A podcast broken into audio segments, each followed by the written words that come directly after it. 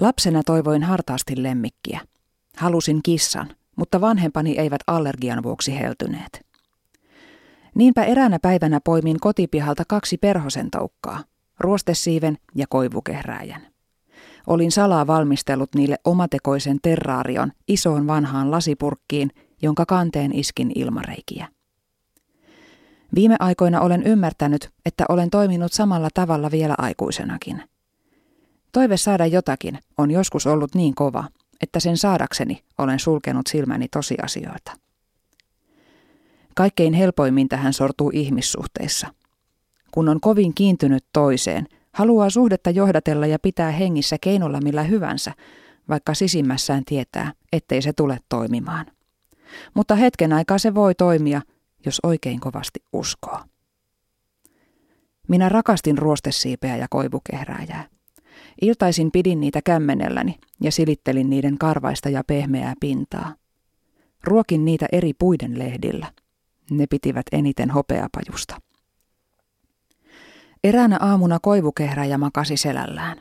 Se oli kuollut. Minua suretti. Olinhan rakastanut ja hoitanut sitä täydestä sydämestäni. Aikuisena on ollut vaikea oppia, että vaikka kuinka rakastaisi, se ei välttämättä riitä. Olen ollut se, jota on väkisin yritetty pitää purkissa, ja myös se, joka on halunnut vangita toisen purkkiin. Kumpikin rooli on tuskallinen kokea. Hautasin koivukehräjän tulitikkurasiassa. Ruostesiipi pysyi elossa ja vähän ajan päästä se koteloitui. Monen kuukauden ajan uskoin sen kuoriutuvan perhoseksi. Vasta lähes vuoden kuluttua, kun kotelo oli jo vaihtanut väriään oudon harmaaksi ja pudonnut oksalta, uskoin rakkaan ruostesiivenkin olevan mennyttä. Paras elämässä ja rakkaudessa syntyy pakottamatta. Sen ymmärtää vasta kun sen kokee. Kun toinen tulee lähelle ja pysyy siinä vapaasta tahdostaan, näkee selvemmin, miten mahdottomia olisivat suhteet, joita pitää väkisin johdatella johonkin suuntaan. On tuhoisaa joutua todistelemaan toiselle, että on rakkauden arvoinen. Voimakastahtoisen ihmisen on vaikea oppia olemaan vastustamatta elämää. Ei kannata vastustaa sitä, mikä elämään luontevasti tulee, eikä pidä väkisin yrittää tarrata sellaiseen, joka elämästä lähtee.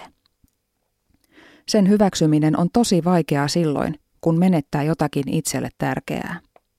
Mutta mitä minä olisin tehnyt ruostesiivelleni, vaikka siitä olisikin kuoriutunut perhonen? Ei perhonen voi elää purkissa. Sen pitää antaa valita paikkansa vapaasti. Jos siitä pitää väkisin kiinni, se kuolee.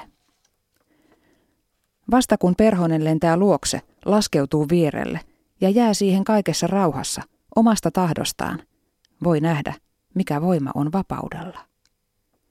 Rakkaus on kestävää vasta kun se annetaan ja vastaanotetaan vapaaehtoisesti. Silloin ymmärtää, miksi se ei onnistu kenenkään kanssa väkisin, vaikka miten yrittäisi.